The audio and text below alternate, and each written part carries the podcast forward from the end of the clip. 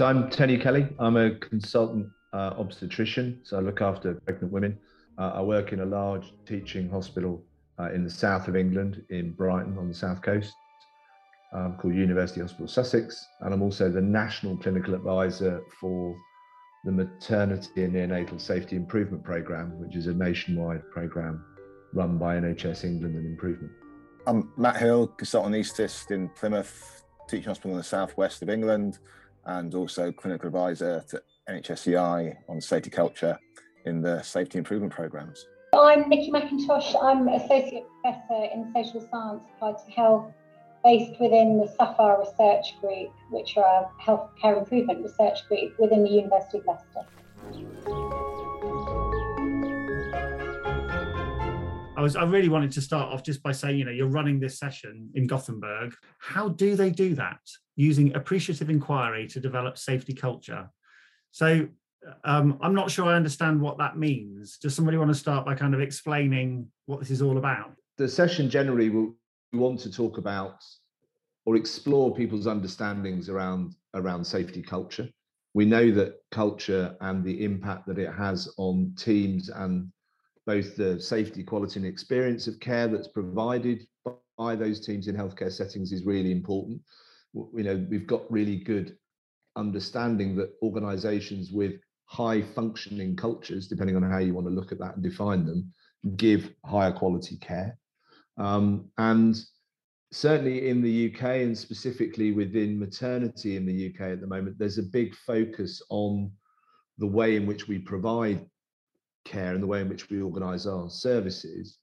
But a lot of the the emphasis tends to be, and we've had a number of large sort of public inquiries, a lot of external reports of organizations, it's focused on the failings of care. So it's always been about what's gone wrong. Now, although that's really important to understand what's gone wrong, what we're trying to do, and certainly what we really want, we're trying to do in some of the work we're doing in, in England specifically, is look at what does good look like. So giving people a sense of describing what good looks like, but then more importantly, helping them to navigate from where they find themselves to where they ultimately want to be. So that's that's the appreciative inquiry side of it. So it's really starting. Let's not just focus on what bad is. Let's focus on what good is, and then help you get from where you are to where you need to be. So that was really the the, the premise behind um, the title, and the how do they do that really was just rather than just describing what good looks like, it's actually sort of talking to you about how you navigate that process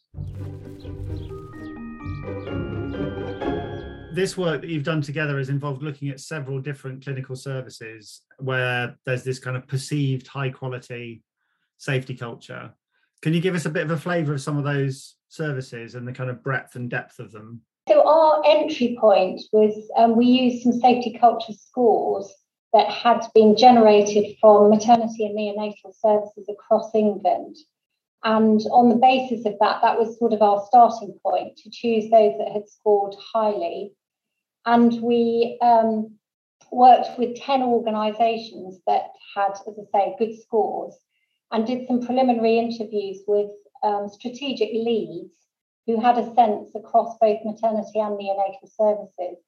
And then from there, we chose four um, organisations to do some further work with, and we selected um, settings units to actually focus on to actually get sort of much more of a vertical insight and so we went into neonatal, well, we, we heard from staff working in neonatal units, but also labour ward and antenatal clinics. That was the end focus of the work. So I'm interested in how kind of applicable that is, that safety cultures is then right across the whole of healthcare. Do you think this is very kind of focused on neonatal, or do you think the, the things that we're learning here about safety culture are transferable to, I don't know, inpatient mental health? I think it's that whole relationship between what is happening locally and how context and what makes your site and specialty specific um, is a really important take on board. But I think there are generic cultural values and principles that actually are applicable to healthcare in general. But what it is is trying to unpack how that is shaped by local services. So, what is particular to maternity? what is particular to neonatal care but I think there are some generic principles that actually have traction across services. And that's the bit that I think is really important for us to share so that we don't become very siloed and think of it as, as just being specific to particular areas. So, what are those generic principles? Um, I mean, obviously, we need to do more work in terms of the applicability of this outside maternity and neonatal, but they're talking about generic um, issues like leadership and coaching, but also team working involving patients and service users being responsive to them. It's about innovation. How do we um, maintain sort of agility and outward looking rather than just being reactive all the time? They're quite generic principles, but what's important is actually letting sites themselves know their own identity and what makes them special, such that underneath that umbrella, that might look slightly different in different sites, but actually they're still working in the same way at a generic level, if that makes sense. Um, so some of the practices that we saw were quite different in different areas, but they had the same end result in terms of how it was working well. Um, but they may be going about it in different ways because of the size of the organization or the history or staffing issues? I think some of the applicability of the work across the whole of healthcare, I, I think, is is interesting because there's a defensivism wherever you work that the, the, problems that you have in be it in theatres, be it in community mental health, be it in obstetrics, are very uh, specific, and that actually, you know, that their whole issues are very unique to them. And there's clearly some contextual elements that are very specific to where you're working. But I think there are some generalized principles that do tend to underpin high quality services wherever you go. Uh, and but I think the other certainly some of what we want to draw out in the session when we go into it, and, and Matt can, I know we'll be able to talk about this far more eloquently than I can, is that there's a danger that what we tend to do is over distill the solution. So we we kind of approach trying to shift culture in the same way that we might approach um, re, you know remodeling a, a, particular space in which we work to make the, the, the space allow us to do our work better and and actually a lot of it is around the way that we function within those spaces rather than how the spaces affect uh, uh, the, the teams themselves and so a lot of the interventions that people talk about, they, they talk about them as singular entities rather than realizing that they've got to be contextualized. So a lot of what I think Nikki has found in a lot of her work allows us to understand those principles. And kind of what we want to do in the session and what we're certainly doing more widely is challenging the way in which we we do this work generally. So we, we're not all special. There's a lot of very generic problems that we all have. There are some local contextual barriers, but actually it's thinking more about not just what we're doing, but actually how we're doing it, and that, that allows us to move things in a in a much more positive direction. And it's much easier to consider what we're doing and to measure that than it is to take that step back and look at how we are together in in that space. And I suppose it's that real reflective and reflexive element of team working where we can actually step out and consider how we are being. And that takes a bit more time. And I think some of the times in the past where there's been interventions that have succeeded in some places but haven't succeeded in others, it's really been about the the how it's being done rather than the, the what. And I sort of describe these sort of two strands of wool where one's the what we're doing and the other's the how we're doing that are intertwined. And every now and then we need to just pull them apart and look at the what and the how and see how we are together and sometimes there's great, great teams who it just happens with naturally. But often the teams where it drifts over time, we end up with um, teams that aren't performing as well as they want to be. It's because we're not paying attention to how we're being together. And this may be that subtle breakdown in relationships to start with that then can build and um, drift into something that's much more um, negative and harmful to the team over time as well. I suppose when we think about patient safety, having a safe service, providing safe care, um, in my experience, that often means um, being terrified of causing harm or having an incident. You know, and so there's a kind of the safety culture is actually quite a negative thing, I think, in many services because it's actually preventing patients getting what they need.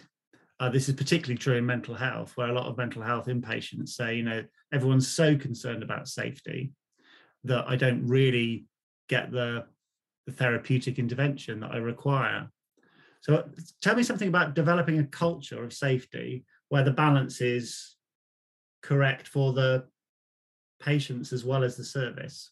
I think it's really interesting that you used the word that you focus in on safety culture because what one of the elements that I think is also interesting is when people talk about culture, they're often talking about the same yet at the same time different things, and yet there is a lot of overlap. And I think we sometimes it's about ensuring that we're all we, we understand our common ground when we're talking about culture, but I but I also think there is a sense of destigmatizing the problem. So we tend to cult, cultures in themselves can be quite can be quite isolating. And if you're working in an area where you don't feel able to speak up you don't feel able to to talk about your problems then i think it does create the the, the environment that you're describing. And and there is one of the things i think is really important is is being comfortable to talk about where the problems lay within the service in which you work so that you can then start to talk to other people who've had experiences of this about how to move things in the right direction the, the more that we hide away behind the problems that we have, the, the less likely we are to, to succeed because we're in that space because we're being very insular in our thinking and not looking out for solutions. But equally, we're hiding behind our problems. And, and actually, it just creates a sense of distrust. People don't feel comfortable to speak up. I mean, I, I always remember watching two uh, consultant surgeons when we were doing some initial work years ago on the safer surgical checklist work. And the whole premise of the safe surgical checklist work is being able to introduce yourself to all members of the team by your first name. And one of these guys found it almost impossible to do that. He said, I've spent 20 years being Mr. So and so, I can't do it. And the other guy, who was same age, same sort of generation, turned around to him and he said, But by not allowing people to approach you using first names, you create this barrier. And he said, Well, no, I quite like that barrier. And the other guy just said to me, he said, But by doing that, you're not allowing the team to support you. And actually, being part of that team will allow you to be good even on your bad days. And all of a sudden, this light bulb went on with him that actually enabling that team to work more together more cohesively, you could see problems before they happened. And then you move into this thinking of, safety two versus safety one. So you've got this prediction of problem. You're getting you're getting upstream of what might happen. And the system starts to both diagnose and, and, and heal itself. And the power of really good culture in teams is extraordinary because and go back to this appreciative inquiry thing you start learning from what goes well as well as what doesn't go well. And that that can only work if you've got a culture that's sustaining and supporting and nurturing. But equally is quite good at questioning itself. So it's asking, you know, you're actually saying, you know, we need to talk about when things go wrong and not feel that we can get blamed. But people are going to go, okay, that's really interesting. Why do you think that happened?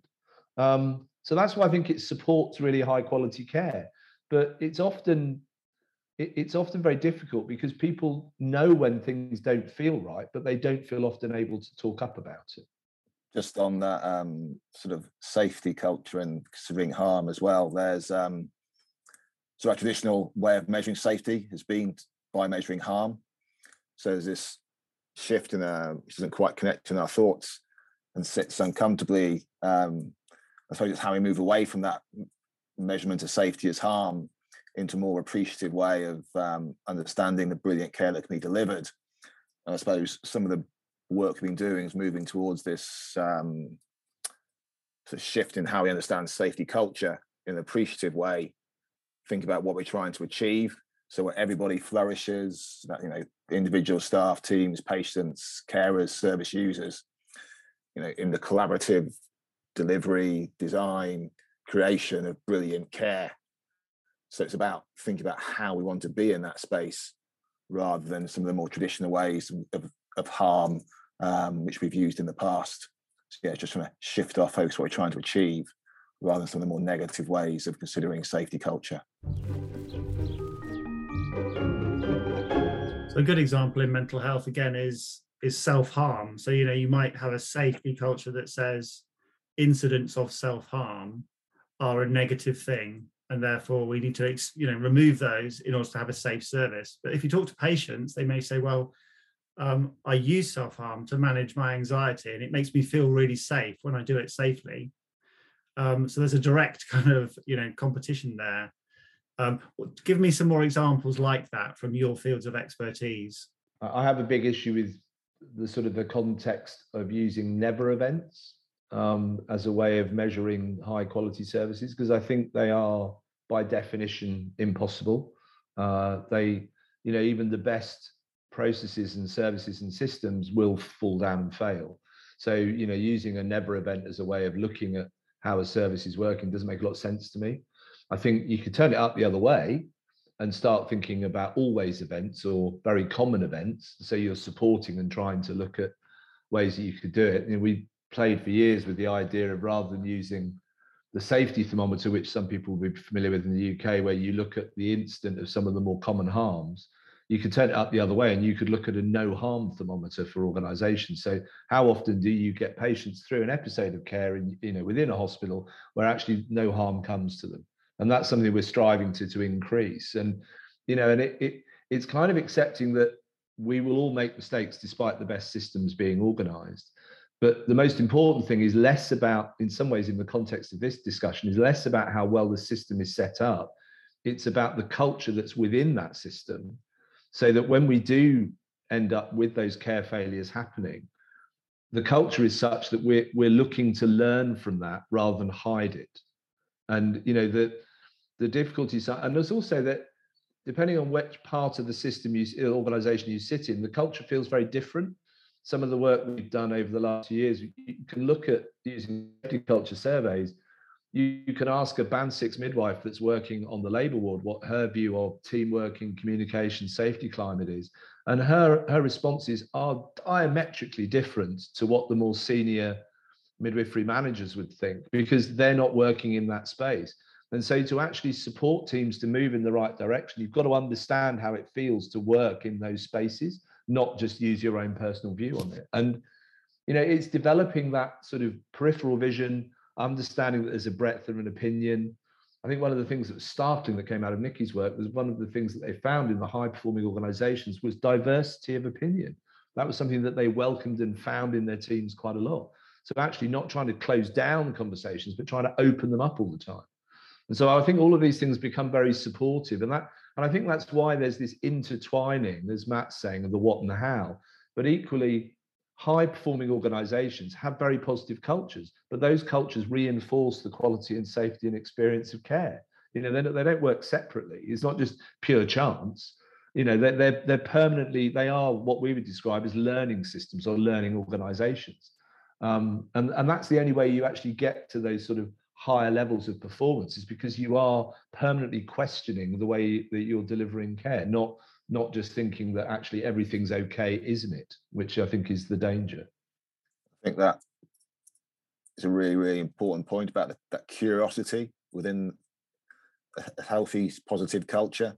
How do you keep asking to get those multitude of perspectives that really give you an accurate understanding of what you're trying to achieve, and without asking why people are self-harming, without understanding what to achieve in elements of their care. So think about, you know, doing some work with of our breast services. They may be the expert in treating the cancer, but you've got to expand that to understanding what's important to the whole person and have a holistic approach. And without doing that, and understanding that, you're never going to achieve brilliant care because you're only focusing on one aspect of it, which is the treatment of disease rather than achieving health. tell us why people should come to this session and what they're going to get from this.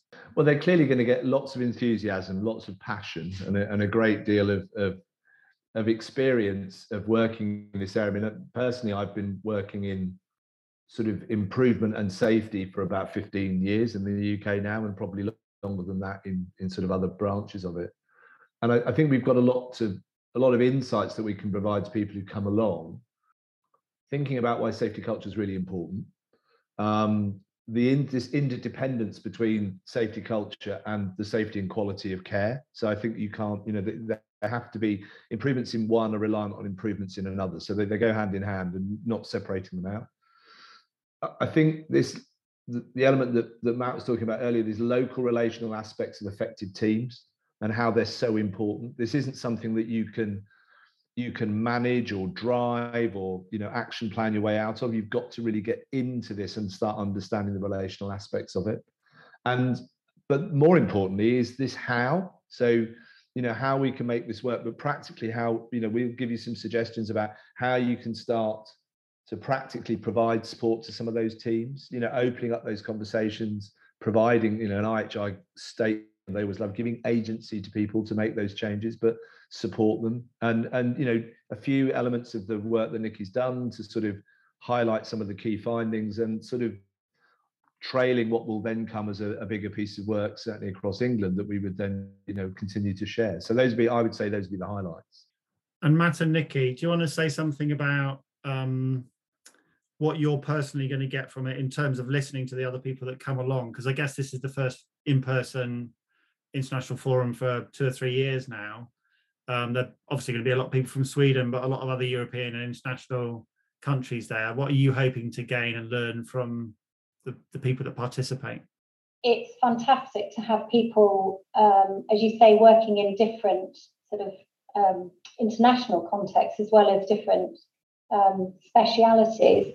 And I think for one of the issues that we're dealing with is safety culture is very abstract and nebulous, and it's actually trying to move it to something that's practically accessible without losing sight of the fact it is about social norms, which again is quite difficult to get hold of.